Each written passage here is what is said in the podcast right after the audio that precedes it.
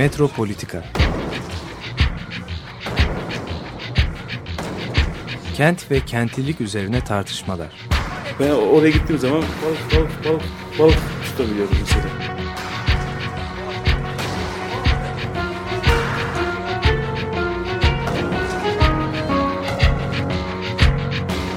Hazırlayıp sunanlar Aysin Türkmen, Korhan Gümüş ve Murat Güvenç. Takusuyor yani. kolay kolay boşaltamadılar. Yani elektrikçiler terk etmedi Perşembe Pazarı merkezini. Merhabalar sevgili Açık Radyo dinleyicileri. Ee, geçen hafta e, Balkanlar üzerine konuşmaya başlamıştık Atilla Beksaç'la birlikte. Bu hafta e, Balkanlar üzerine konuşmaya devam ediyoruz. Tekrar Atilla Beksaç'la beraberiz. Hoş geldiniz tekrar. Merhabalar, hoş bulduk. Bir konuğumuz daha var. E, radyo programımızda ve hep beraber olduğumuz Ferda Keskin de bugün burada. Geçen hafta e, Melankoliden bahsetmiştik, Kristeva'dan bahsetmiştik. Denk geldi, Ferda da programımıza katıldı. Hoş geldin Ferda. Hoş bulduk. Teşekkür ederim. Aslında e, oyuna geldim. Yani e, sadece dinleyici olarak gelmişken e, bir şekilde e, beni e, aldınız. Teşekkür ederim. E, böylece Atilla'yı da görmek iyi oldu tekrar. Evet, E, epey birkaç görüşmeyeli. birkaç yıldan sonra Evet teşekkür ederiz. ben teşekkür ederim. Evet şimdi biz geçen hafta e, biraz e, bu e, Yugoslavya'nın e, şeyi sonrasında sosyalist rejimin dönüşümü sonrasında ortaya çıkan mimari temsillerden e, söz etmiştik. Özellikle de Priştine, Prizren, Kosova üzerinde e, yoğunlaşılmıştı. Tuhaf bir şey oldu geçen hafta aynı zamanda. Biz onu tabii programda işlemedik ama bu Taksim'deki kışla da tekrar gündeme geldi. O da bir tür şey gibi yani e, sürekli bir e, meydana musallat olan bir Hayalet. proje olarak sürekli hayalet gibi sürekli Hayalet proje. geri dönüyor. Ben bundan emindim zaten. AKM'den sonra şimdi tekrar Topçu Kışlası da gündeme gelir demiştim. E, bu meseleler hep bu kutsal alanda kaldığı sürece bir türlü dünyevileşmiyor ve sürekli hep aynı şekilde o sahnede şey yapıyor. Bir tür e, o simgeselleştirilemeyen arkadaki şeyi örtmek için, maskelemek için işte biz geçmişimizi koruyoruz falan gibi bu ihyacılık akımı Türkiye'de de çok güçlü bir damar oluşturmaya başladı. Bu açıdan paralellik kurmak da mümkün. Yani Balkanlarda olup bitenlerle şu anda İstanbul'da, Türkiye'de olup bitenler arasında da bir benzerlikler var. Bu açıdan da e, ilginç. Bu sefer biraz daha geniş olarak galiba konuşacağız. Yugoslavya ile başlayacaksın. Yugoslavya'daki rejimin temsilleriyle galiba değil mi konuşmana? Ee, evet, geçen sefer daha ziyadesiyle Kosova üzerinde konuşmuştuk. Yani Kosova'daki işte sosyalist dönem ve postsosyalist dönemdeki e, mek- rejimin mekansal tezahürleri, mimari araçsallaştırma yöntemleri. E, bunu daha ziyadesiyle Kosova'daki başkentin işte Prizren Priştine arasındaki yer değişimi. E, ondan sonra bir süre içerisindeki kamusallaşma örüntülerindeki yaşanan değişimler. Bu özellikle e, 70'li yılların sonu ile e, 80'li yılların sonu arasında geçen dönem içerisinde. Ve onun sonrasında da çatışma döneminin hemen ardından gelen bağımsızlık sonrası dönemki bir apatik dönem var. O dönemdeki bu bahsettiğimiz yansımalı kimlik inşası ve şey Kristeva ile karşılaştırmalı okuma yaptığımız dönem var. Sonrasında da zaten 2008 sonrası dönemdeki yeni e, cumhuriyetin kendisine e, başladı yani yarattığı o baştaki ritüel promenat olarak konumlandırdığımız alanla oradaki temsiller üzerinden konuşmuştuk. E, fakat bunun e, özellikle siz geçtiğimiz hafta bir soru yöneltmiştiniz. Hani bu dönem içerisinde post sosyalist dönem içerisinde ne gibi e, durumlar söz konusu? Az önce de bahsettiğiniz hani bir ihyacılık e, anlayışı var. E, eski de var olmuş e, yapıları bir yeniden e, inşa etme e, şeyi var. E, rekonstrükte etme kaygısı var. Bunun Balkanlardaki e, tezahürleri nelerdir demiştiniz. E, orada Kosova özelinde bir cevap vermek zorunda e, kalmıştık aslında. Çünkü süre buna el verebildi.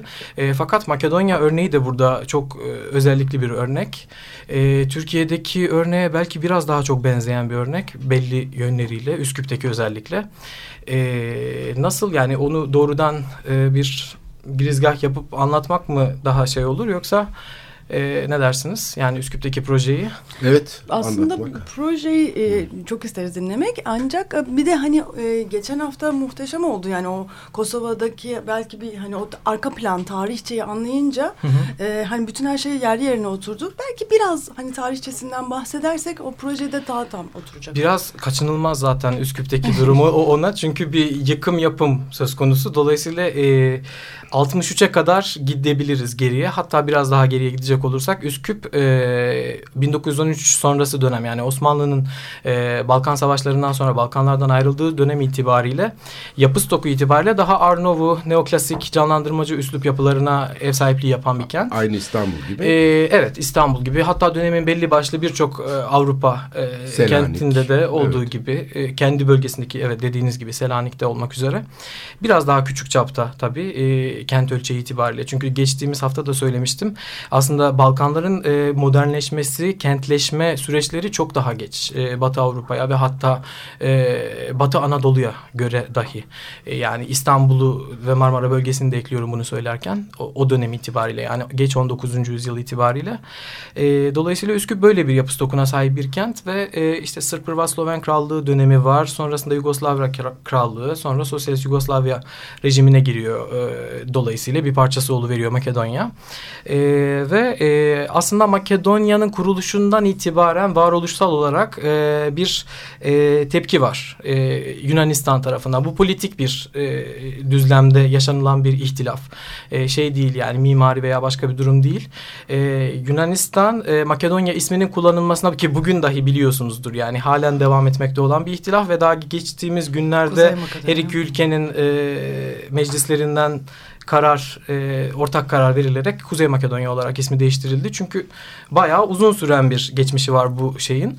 Ve e, Tito Yugoslavyası kurulur kurulmaz Makedonya bir ilk defa tarihinde o isimle bir Slav devleti e, başlığı altında kurulan bir federa, federe devlet oluyor. Ve e, kuruluşundan itibaren dediğim gibi kuzey e, bölgesi bugünkü modern Yunanistan'ın yani o 1870'lerden sonra e, formasyonel olarak şekil alan Yunanistan'ın e, kuzeyinde kalan kısım tarihsel olarak Makedonya olarak isimlendiriliyor ve Yunanlar başından itibaren zaten buna hani e, etnik olarak ve ırksal olarak sizin e, oturmayan bir tabanınız var bu isimde ve neden bu ismi tercih ettiniz bir ülke ve e, ulus ismi olarak.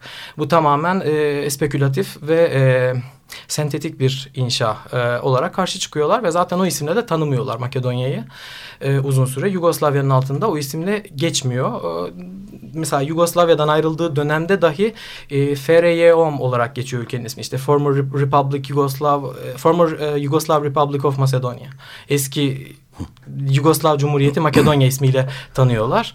E, dolayısıyla Makedonya böyle bir e, politik düzlemde böyle bir e, geçmişi var bu son yüzyıllık şeyin başlangıcında.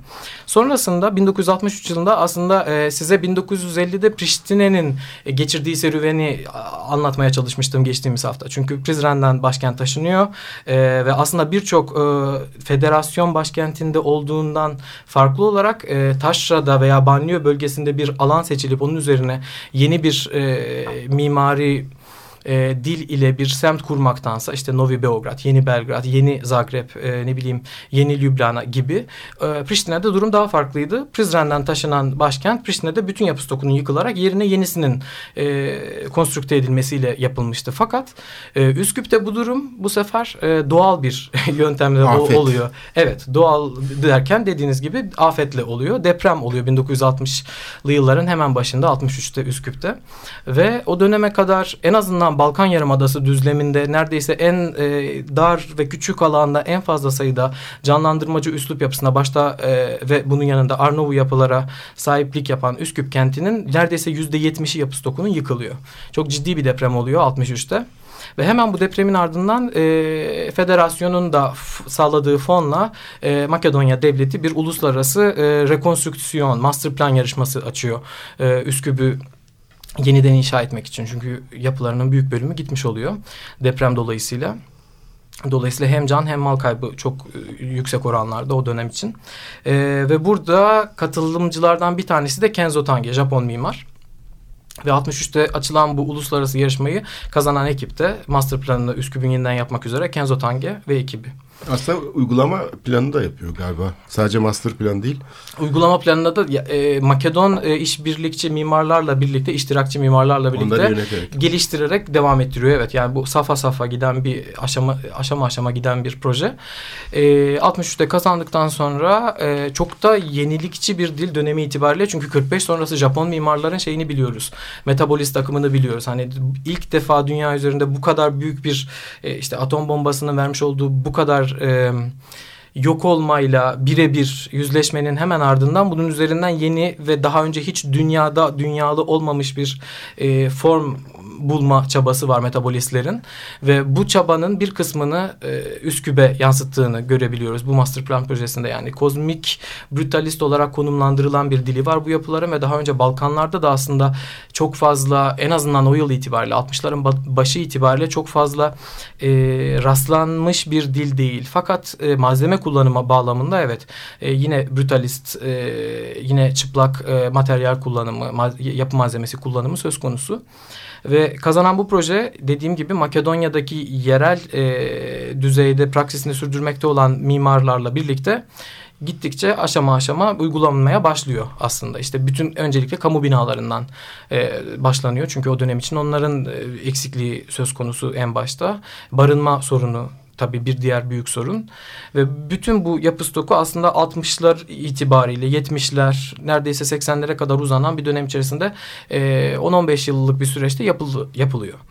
E, ve dönemi içinde çok yenilikçi gerçekten yani e, bugünkü e, daha yeni yeni e, ana akım batı e, şeyinde e, literatürüne, mimari, mimarlık literatüründe daha fazla kendine yer edinmeye başlayan bir dönem bu dönem. Çünkü dönemi itibariyle hani çok daha farklı e, işte 60'ların sonu zaten işte Venturi'nin, e, Rossi'nin birinin Kuzey Amerika'da birinin de Avrupa'da postmodernizmi e, teorize etmeye başladığı, bunun gittikçe daha e, su yüzüne çıkmaya başladığı dönemler. Dolayısıyla gündem çok farklı e, evet, Mesela Rock falan olsaydı Evet. Venturi evet. sonrası diyelim mimarlar yani bu şey ne yaparlardı? Büyük ihtimalle parçacıl yaklaşırlardı. Yani birçok mimara dağıtıp tek tek yapı bazında belki bir tasarım şeyi. Oysa Kenzo Tange 60'larda arşigram falan gibi böyle tam bir şey tasarım yapıyor. Yani yapısalcıların böyle şehir hayali gibi değil mi? Bir Daha büyük ölçekte bir yaklaşım. Bir şey. Öyle öyle daha büyük ölçekte bir şey. Neredeyse organizma gibi bir e, şeyi var. E, Tek bir e, aşamada tasarlanan bir kent. Tek kertede.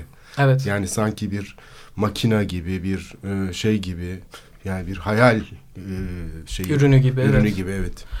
Öyle bir özelliği var. Ee, şimdi bunun e, arasında ne oluyor? Hani bu sefer politik bağlamda yeniden Yugoslavya'nın e, işte gittikçe zayıflaması, Tito'nun 81'deki ölümü sonrası, 89'da başlayan Kosova'daki, 81'de başlayan öğrenci protestoları, 89'da başlayan çatışmalar, 92'den itibaren de zaten tek tek işte Slovenya, Hırvatistan'la birlikte başlayan ayrılma. E, 95'e doğru da Makedonya aslında en zararsız, en az kayıpla ayrılan ülkelerden biri veriyor. Her nasılsa Makedonya'nın böyle bir şansı var. Karadağ'da biraz böyle. Balkanlarda bu ülkelere biraz şey gözüyle bakılıyor. Siz ucuz e, kurtuldunuz, yırttınız. Hani Slovenya'da işte bir aya yakın savaş oldu. Hırvatistan'da neredeyse bir yıl boyunca çatışma oldu. Bosna'da dört yıl oldu. Kosova'da 89'dan 99'a kadar yine bir çatışma ortamı vardı. E, işte Makedonya ve şey e, Karadağ siz gerçekten de öyle oldu. Yani o arada Bosna'daki savaş sürerken 95'te bu fırsattan istifade bağımsızlık ilan ediyorlar. E, ve bu sefer e, günümüze kadar gelen süreçte de kendilerini toparlama şeyleri var. Yani ulusal bağlamda ekonomilerini e, belli bir raya oturtma şeyleri var ve bunu oturttukları anda 2009 Üsküp projesi söz konusu veriyor. Bu da yine buradaki e, projelerle belli açılardan benzerlik taşıyan bir proje. E, sağcı bir e, iktidar partisinin e, 2009 yılı ile 2014 yılları arasındaki 5 yıllık süreçte e, Üsküp'ü e, yani birçok bağlamda tartışılan bir isimlendirme bu ama antikleştirme diyen var. Ee, Disneyland diyen var. E, ya o şekilde konumlandıran var. E, çok dediğim gibi tartışmaya açık bir konu bu.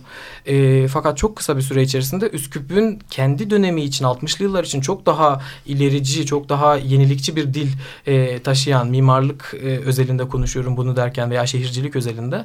E, bütün e, kamusal ve şey yapı stoku birdenbire işte bir kısmı yıkılmaya, e, onun yerine neoklasik yapılar yapılmaya, bir kısmı e, daha önce o deprem sırasında yıkılıp sonradan yapılmamış olan bir yapının tıpkı burada sizin bahsettiğiniz gerçi Topçu Kışlası'ndaki yıkım e, deprem dolayısıyla olmasa da e, yine bir yıkım yapım şeyi var. Yani eskide var olmuş olan bir yapıyı yeniden konstrükte etme hali var. E, böyle bir süreç başlıyor ve cephe e, şeyden giydirmeden başlayın. Dediğim gibi eskide var olup sonradan yıkılıp yeniden inşa edilen bir neoklasik yapıya doğru devam edin. Zafer taklarından e, başlayın ki Makedonya Cumhuriyeti'nin o günkü bölgesinde neredeyse 100-200 yıldır hiç var olmamış yapı türleri, yapı tipleri e, de söz konusu burada. Yani rekonstrüksiyon derken e, sadece şeyden bahsetmiyorum. E, oraya özgü var olmuş olan bir yapıdan yani. Makedonya ismiyle e, aslında 100 yıllık yepyeni bir e, dünya tarihi içerisinde ekopolitik tarihi içerisinde yeni bir e, cumhuriyetin hiç var olmadığı bir e, hiç daha önce hiç üretmediği bir yapı türünü birdenbire şehrin e, en e, kentsel meydanının en e, gözde görülür en baskın yerine koyması. Olmayan zaferin takını. E, olmayan zaferin takı tam olarak öyle. Burada kurulan hayal e, nedir peki yani fantazi kurgusu olarak e, mesela bir şey geçmişi var mı? işte zaferle sonuçlanmış bir dönem. Bir kanıtlama çabası var. Ee, Yunanistan'ın itirazına karşılık olarak kendi e, etnik ve ırk, ırksal olarak kendilerini dayandırmaya çalıştıkları yani politik e, organdan bahsediyorum bunu derken sadece iktidardan bahsediyorum. Bütün Makedonya'da yaşayan insanlar buna ne kadar angaja bilemiyorum. Çünkü e, garip bir biçimde önce e, devlet bütçesinin büyük bir kısmını buna harcadıkları için büyük bir e, protesto e, şeyi silsilesi varken şu anda turistik açıdan e, Balkanlarda garip bir biçimde bu çekim merkezi haline getirdiği için Üsküp'ü aslında fikirlerini değiştirmiş gibi gözüküyor e, Üsküplüler.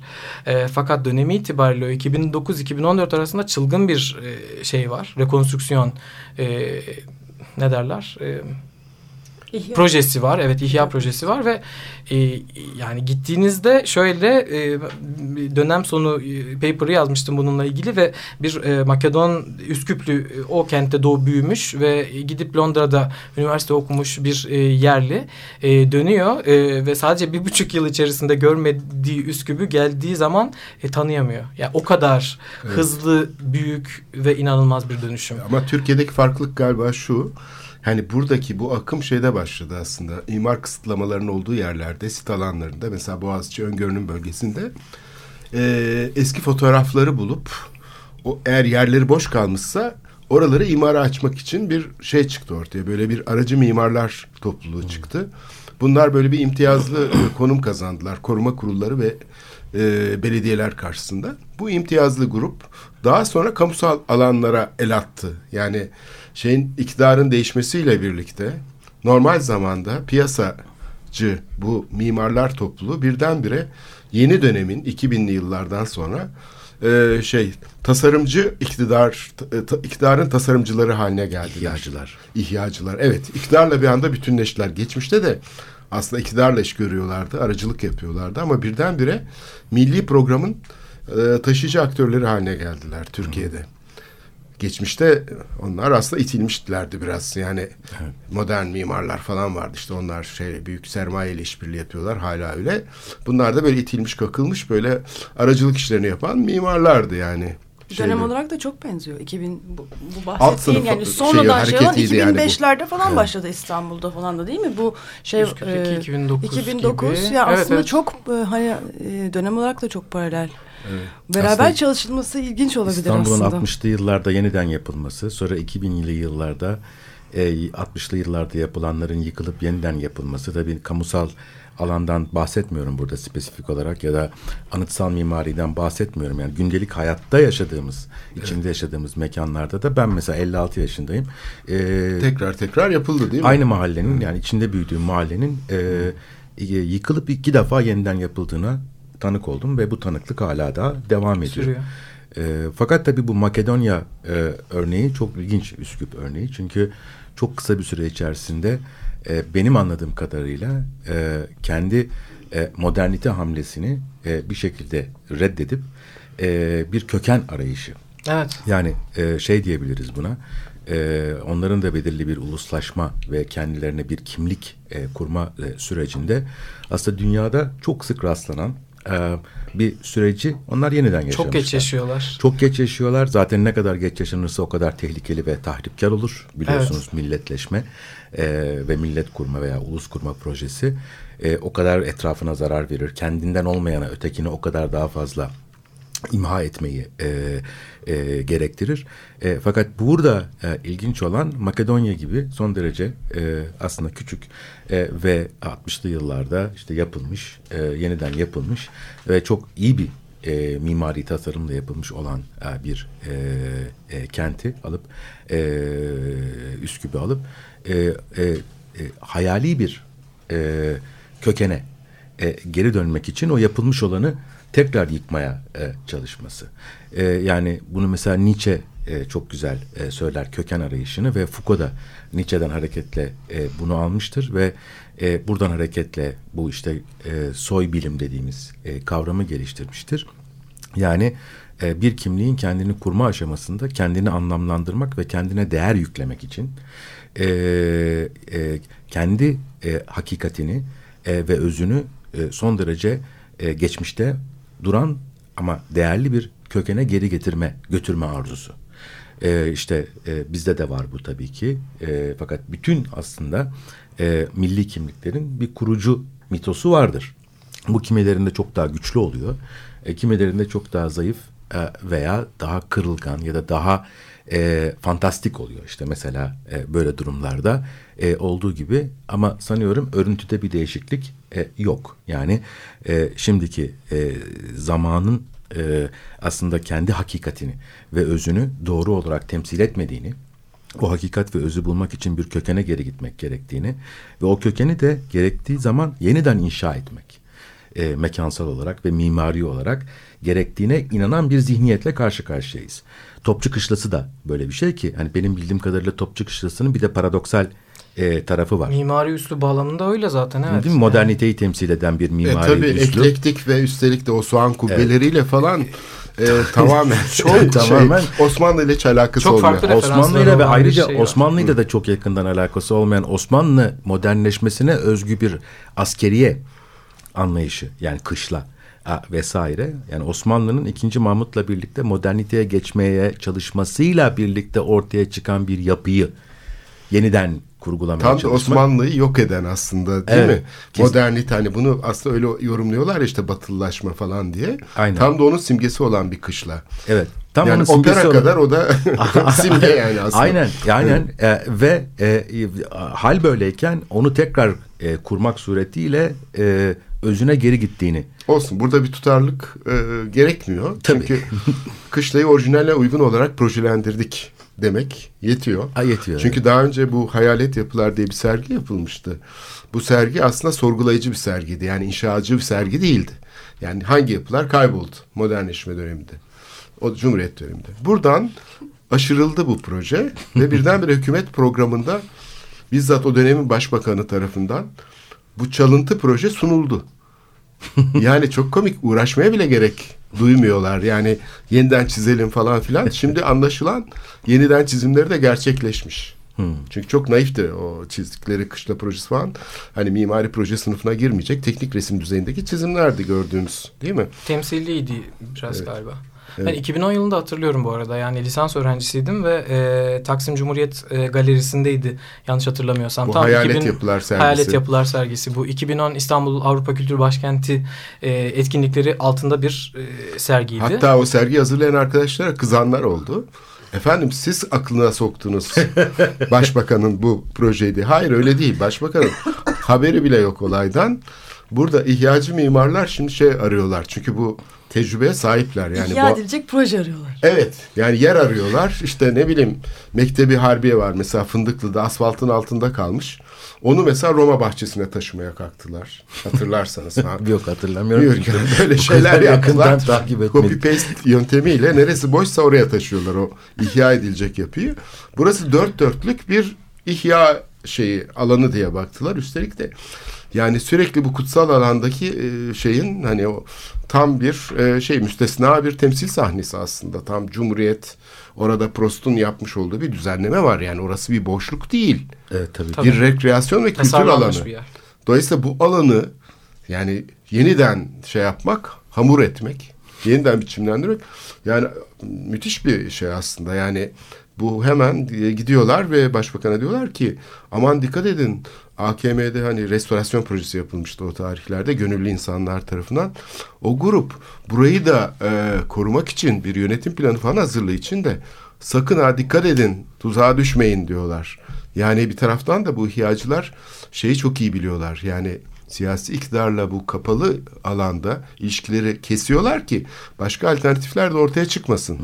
Yani başka bir fikir, başka bir şey ortaya çıktığında muhtemelen dönemin başbakanı diyecek ki tamam belki bu da olabilir şimdi hani diyecek ve ondan sonra önü kesilecek e, şeyin. Onu şey yapmak için e, böyle bir alanı kapatıcı tekelci bir şekilde yani İstanbul Büyükşehir Belediye Başkanı ile birlikte gidip dönemin başbakanına projenin sunumunu yapıyorlar ama ellerinde çizim yok. Çizim olmadığı için hayalet yapılar sergisinden bu çizimleri aşırıyorlar ve onları gösteriyorlar.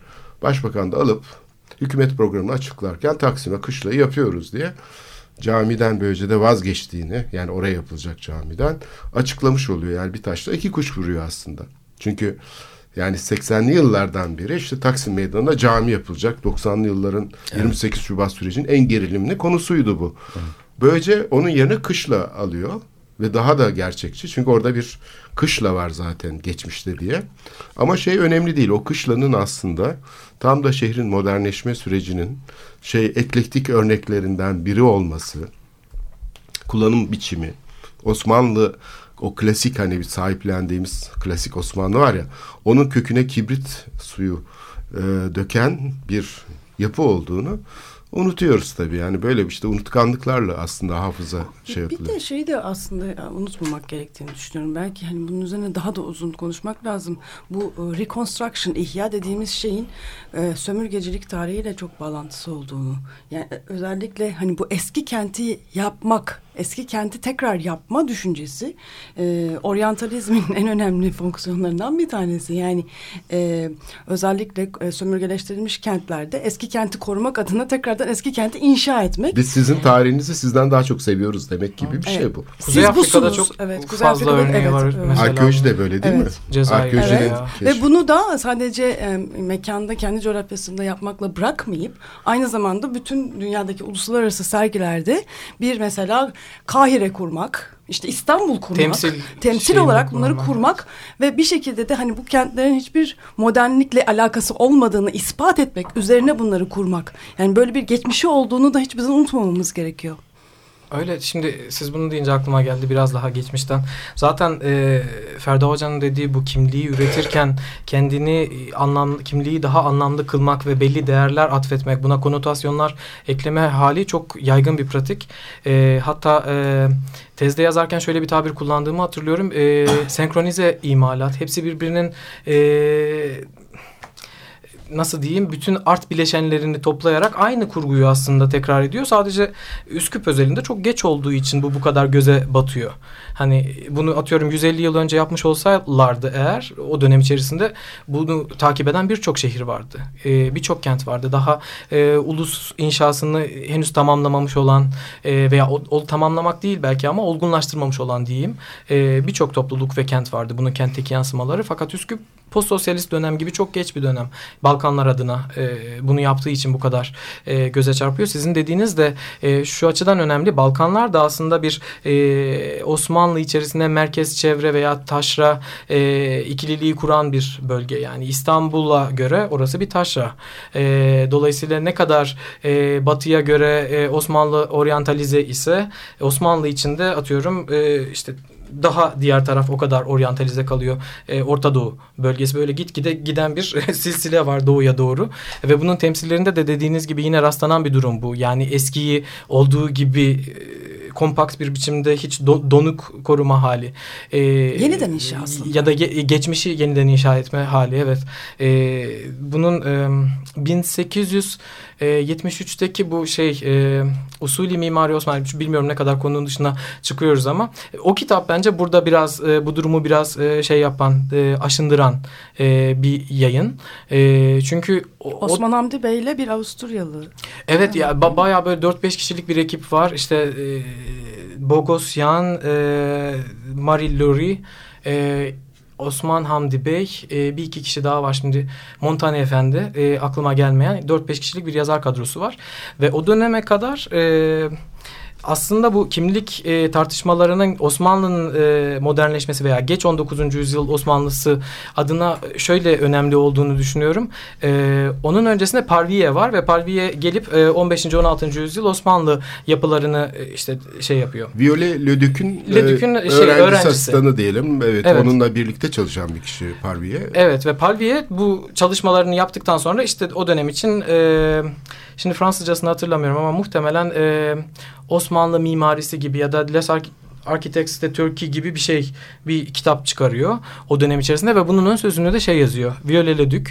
E, Leduc de e, dönemi için önemli bir e, anahtar figürü aslında Batı Avrupa e, mimarlık camiası için. E, ve Leduc bunu yazarken içerisinde yanlış hatırlamıyorsam eğer çok sayıda şey e, referans veriyor. E, evet bu yapılar var. Bu coğrafyada yer alıyorlar fakat e, Osmanlı mimarisinden veya Türk mimarlığından bahsetmek ne kadar mümkündür emin değilim gibi e, doğrudan bu e, topluluğun, bu ülkenin e, kendine has bir mimarlık çıkarma kapasitesiyle ilgili bir e, eleştiri de bulunuyor. Bu eleştiriye karşılık olarak da Palviye'nin burada e, işte rölevesini almış olduğu e, Bursa'daki erken dönem e, Osmanlı eserleri de dahil olmak üzere bu beş kişilik yazı ekibi aslında şey yapıyor. O güne kadar işte e, Viyana, e, Diğeri neredeydi? Paris. E, çünkü galiba birkaç e, 4-5 yılda bir yapılıyor. Tam hatırlamıyorum yıl aralığını. Enternasyonel fuarların. O dönemin en önemli temsil e, şeyleri onlar oldukları için.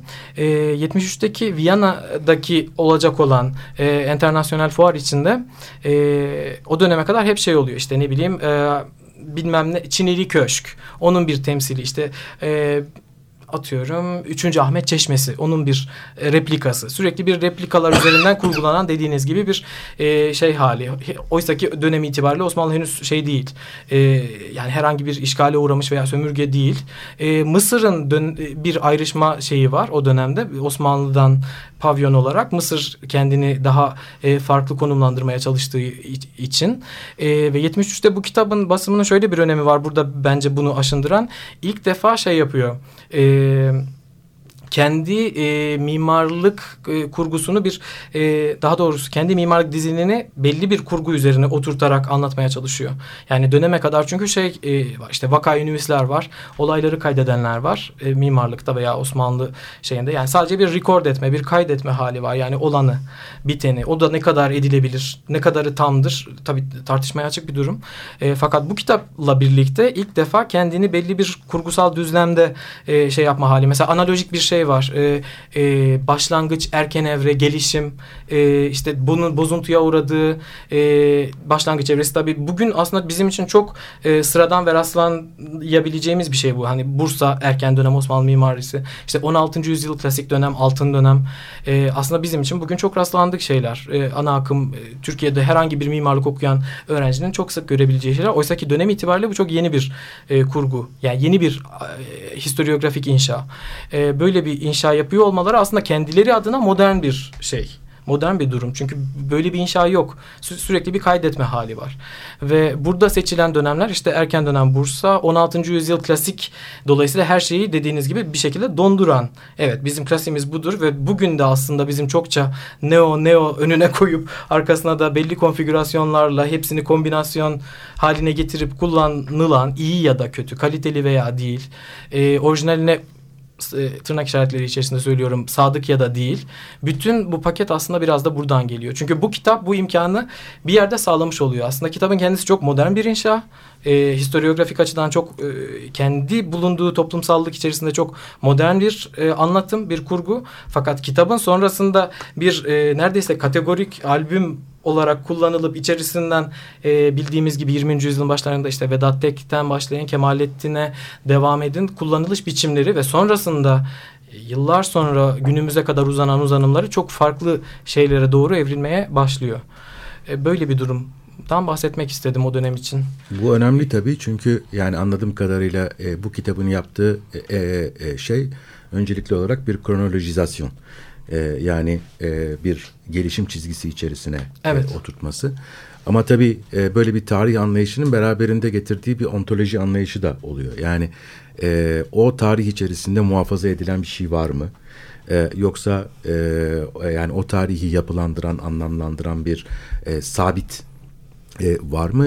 E, yoksa örneğin bu tarihin e, tesadüflere, kırılmalara e, açık bir tarih olarak mı e, tahayyül edildiği e, bence çok önemli. Tahminin birincisidir. Birincisi. E, bu çok tipik yani Hegelyen bir tarih anlayışı. Öteki de e, Nietzsche'ci bir tarih anlayışı. Evet. Bu 19. yüzyıla özgü bir durum. Yani 19. yüzyıl çünkü e, zamanın yüzyılıdır, tarihin yüzyılıdır. 20. yüzyıl ise mekanın yüzyılıdır. E, dolayısıyla e, 19. yüzyılda Osmanlı'nın entelijensiyasının da ki şey çok dikkatimi çekti. Yani bu kitabı yazan e, kadrodaki isimleri e, sayarken e, sen e, içlerinde işte Ermeni, e, İtalyan, İtalyan, asıllı, Levanten. İtalyan, Levanten, Türk yani multietnik bir evet, e, yapı evet. ve bu yapı aslında Osmanlı'yı e, da yansıtıyor bir. Osmanlı'yı doğrudan doğruya bana kalırsa yani milliyetçilik öncesi özellikle. milliyetçilik öncesi yani Henüz daha böyle bir şey yok ve Osmanlı fikri zaten kavramının inşası böyle bir şey. Evet, evet. Milliyetçilik ötesi bir şey. Osmanlı yani. vatandaşı olma. Evet, Tabii evet, yani aynı dönem aslında 19. yüzyılın e, özellikle mesela Jön Türklerin gidip de pozitivizmden e, falan etkilenmesinden önce de aslında Şerif Mardin'in genç Osmanlılar demesinin bir sebebi var buna. E, yani bir entelijensiya var. Bu entelijensiya aslında e, tam anlamıyla ulusçu bir entelijensiya değil. Daha ziyade Osmanlı'yı muhafaza etmeye çalışan, onu anlamlandırmaya çalışan ama bunu bir taraftan da batıya karşı Batı ile bir iletişim içerisinde hatta Batı'nın terminolojisini kullanarak e, evet. yapmaya çalışan bir entelijensiya var.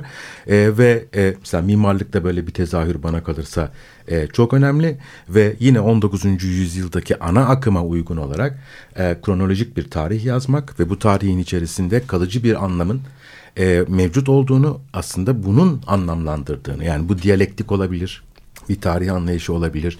E, ne bileyim e, hakikati kökende bulan bir tarih anlayışı olabilir ya da Hegel'in yaptığı gibi hatta belki Marx'ın Marx'a e, e, e, atfedebileceğimiz üzere e, e, o tarihin hakikatini varılacak nihai noktada evet, bulan teleolojik bir e, tarih anlayışı da olabilir ama bu bir süreklilik e, e, ve dolayısıyla e, yukarıdan bakan yani tarihin kendisine yukarıdan metahistorik e, tarih üstü, tarih üstü aşırı bakalım. bir e, perspektiften e, bakan İlk defa yaklaşım. ortaya çıkan bir şey bu. Yüzyıl evet. ortasında her dönemin kendine ait bir mimarisi olduğunu varsaymak mesela.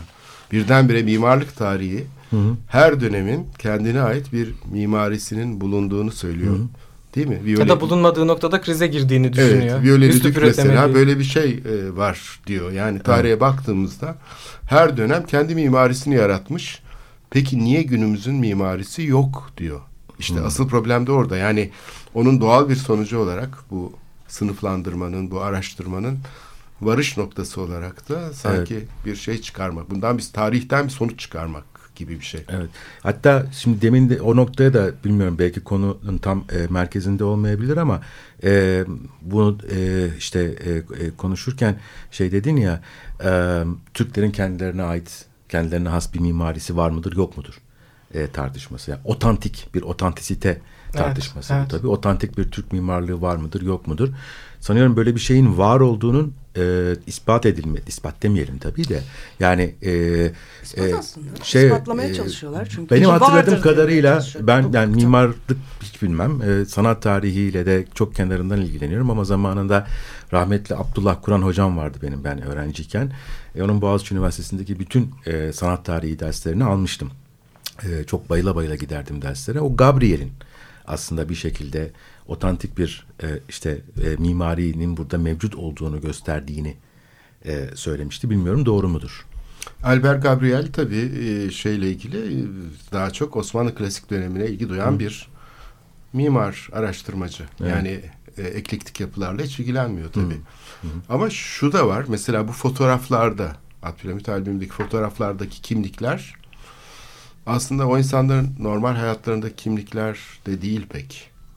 O fotoğraflar için özel olarak Evet. dokunmuş, özel olarak inşa edilmiş kıyafetler. Şey. Yani aslında iki defa temsil söz konusu. Yani biz o ki- kitaba baktığımız zaman aa diyoruz ha, Osmanlı İmparatorluğu'nun içinde ne kimlikler varmış. temsilin yani, mo- temsili. mozaik. Halbuki temsilin temsili. Yani o kişiler normal kıyafetlerini çıkarıyorlar.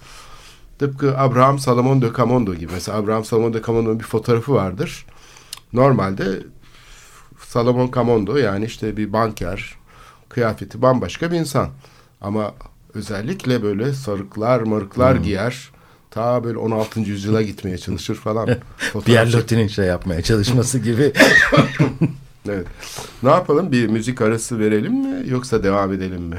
Süremiz de çok fazla değil. 10 dakika kalmış gibi gözüküyor. Veya Evet. 15 dakika. İstersen bir şeyden e, Queen'den Under Pressure isimli parçayı dinleyelim.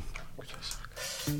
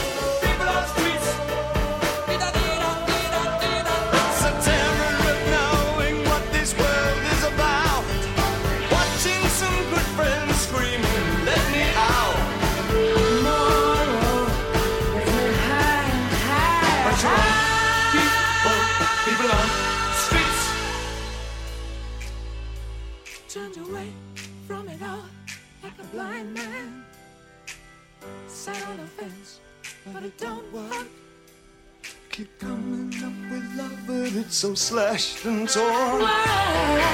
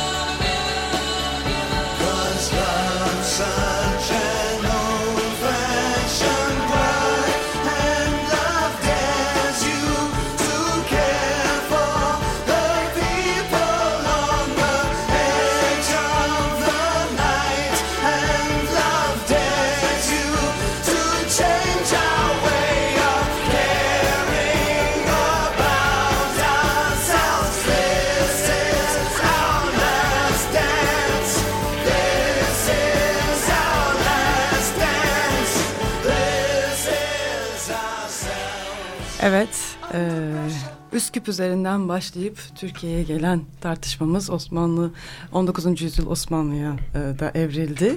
Ama aslında e, çok hoş oldu yani hakikaten bugün de yaşadığımız bu tarih inşası e, durumunun e, modernin en önemli problemlerinden de bir tanesi olduğuna doğru gittik. Yani tarih nasıl inşa ediliyor, nasıl değişik şekillerde tarih inşa ediliyor.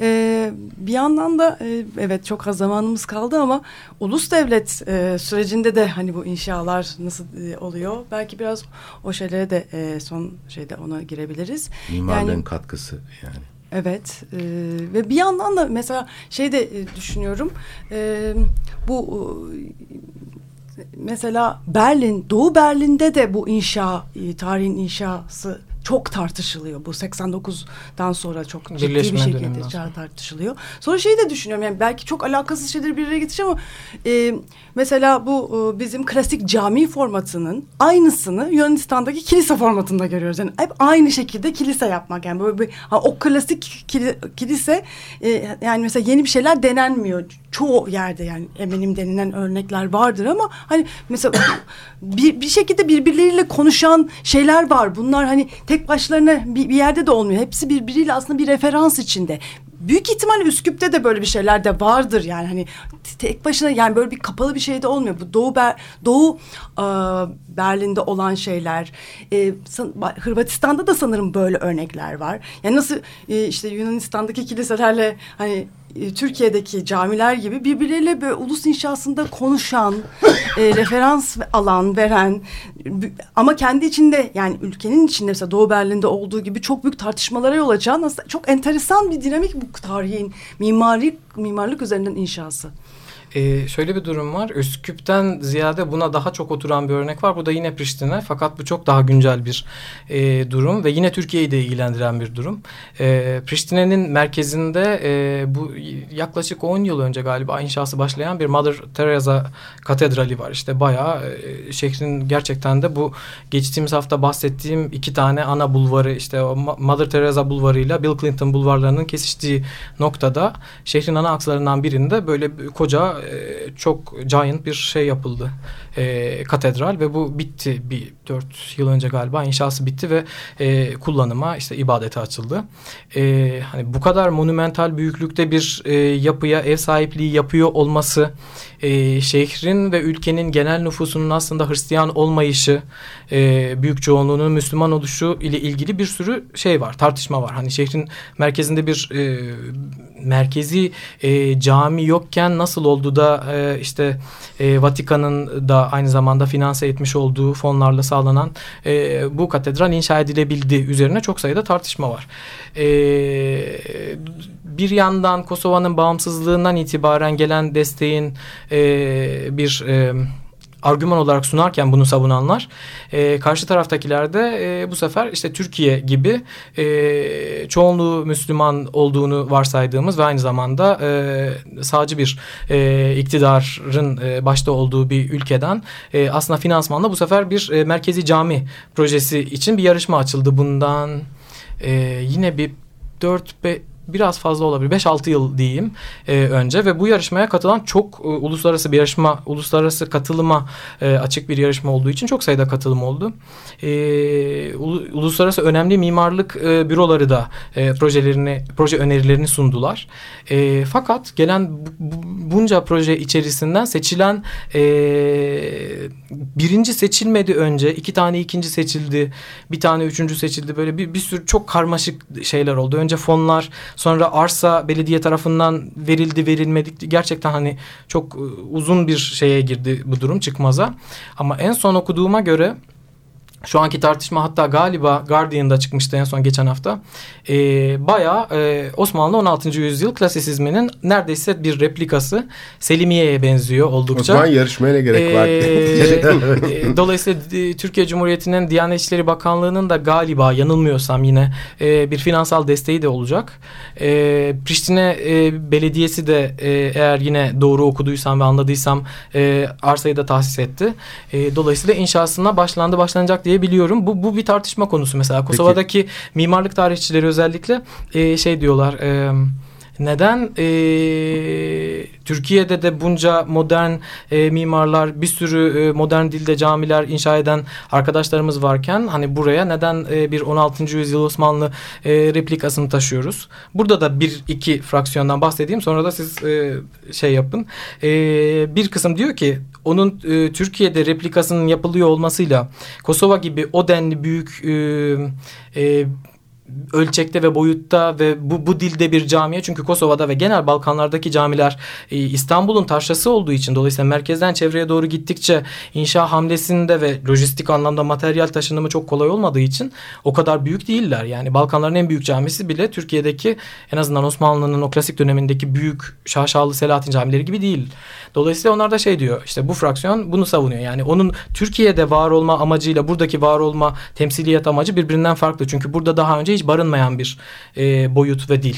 E, diğer kısımda o diğer dediğimi e, savunuyor. Bu da daha çok mimarlık e, tarihçileri ve teorisyenlerinin savunduğu şey. Türkiye'de de birçok meslektaşımız ve dostumuz e, modern dilde çok çağdaş e, yaklaşımlarla farklı e, cami tipolojileri ve cami e, mimarisi e, çalışmaları deneysellik olarak devam ederken neden buraya bir replika yapılıyor gibi.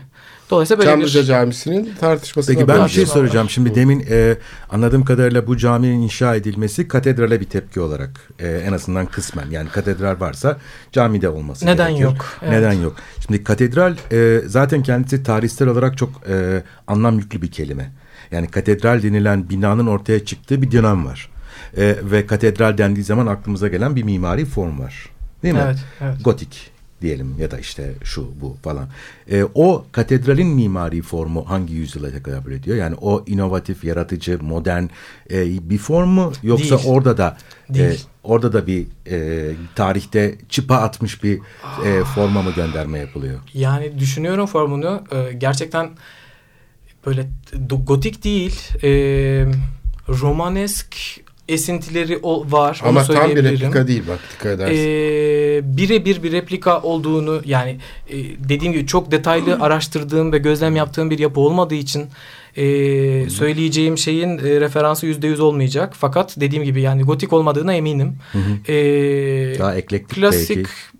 Hani düşünüyorum alındığını ve e, taş kullanımını ben romaneske benzetiyorum. Oradaki o e, renk ve materyallerin birleşimini, ikili malzeme kullanımını daha e, daha şey e, rigid, daha büyük, e, az açıklıklı bir e, monumental e, Ya, ilginç çünkü katedral. hani New York'ta da bir tane katedral inşa ettiler. Hani inşa edişlerinin de bir 7-8 senesine ben tanık oldum. Bir türlü bitmiyordu. Sonra da yandı o. Amsterdam Avenue üzerinde meşhur e, hatırlar mısınız bilmiyorum. Herhalde şimdi Hiç tekrar tamiratı gelmiyor. bitmiştir falan. E, bu katedral meselesi de kendi içerisinde bana kalırsa Batı'nın kültürünü, kendi kimliğini yeniden kurgulama sürecini düşünürken e, mutlaka e, e, düşünülmesi gereken bir şey. Yani ben mesela İlginç geldi şimdi bana eve gidince e, hem o caminin projelerine bakacağım hem o katedralin projelerine e, bakmak istiyorum. Şeyde yani görebildiğim kadarıyla internetten ama e, güzel bir araştırma konusu olabilir gibi geldi bana. Şimdi bu Hollanda'da, Almanya'da yapılan camiler var. Aslında sivil girişim. Belediyeler pek destek vermiyor aslında ama yer veriyor. Yalnız buradaki yetişmiş olan mimarlar yaptığı için yani gene Müslüman veya Türk mimarlar yapıyor. Ama aynı bu katedral gibi yorumlanmış bir yani tam neoklasik diyemeyeceğimiz, ihya diyemeyeceğimiz tipteki yapılar bunlar. Oysa ki şeye geldiğimiz zaman burada devlet devreye giriyor, TİKA devreye giriyor falan. Burada resmi program çok hiyerarşik bir şekilde biçimleniyor. Yani orada en ufacık bir tereddüt bak kiliseye benzedi. Bak olmadı. Bir türlü beceremedin. Mimarın üstünde böyle acayip bir baskı var yani. Mimar o kadar özgür değil. Oysa ki öbür ya daha mütevazi örnekler olduğu için belki de çok dikkati çekmiyor ama yani gene Müslüman mimarların yaptığı işte hani son derece şey e, çağdaş mimarlık sınıfına gire- girebilecek bir dolu cami var Avrupa'da. Evet.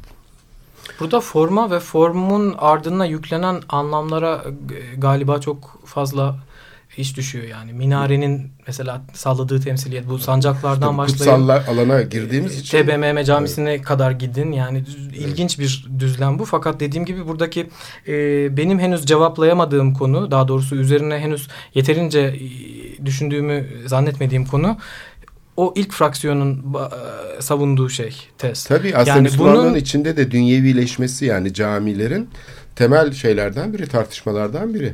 Yani bu iktidarla olan ilişki meselesi cami tasarımını bugünkü problemi değil aynı zamanda o klasik dönemin de ana problemlerinden biri. Çünkü dinin temelinde de böyle bir tartışma var. Fakat programın son e, saniyelerine gelmiş bulunuyoruz. Herhalde yeni bir şey daha açacağız. Değil mi? Gelecek hafta da bekliyoruz. yeni bir programa daha taşıyacak bu gidişle. evet çok teşekkür ederiz sevgili teşekkür Ferda ederiz. Keskin ve Atilla Beksaç. Biz teşekkür ederiz. Ben teşekkür Ben ederim. bir Çok de e, Ali Şaraz Keskin'e de e, bugün radyoya gelen ve bizi destekleyen Ali Şaraz Keskin'e de teşekkür etmek istiyorum. dinleyici olarak. Evet. İyi haftalar. İyi haftalar.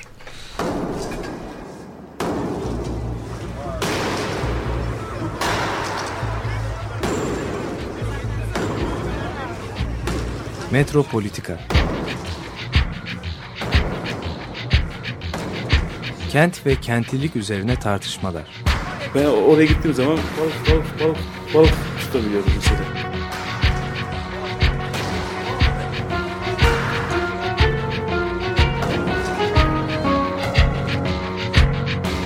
Hazırlayıp sunanlar Aysin Türkmen, Korhan Gümüş ve Murat Güvenç. Takusu yok. Kolay kolay boşaltamadılar. Yani elektrikçiler terk etmedi Perşembe Pazarı merkezini. Açık Radyo program destekçisi olun. Bir veya daha fazla programa destek olmak için 212 alan koduyla 343 41 41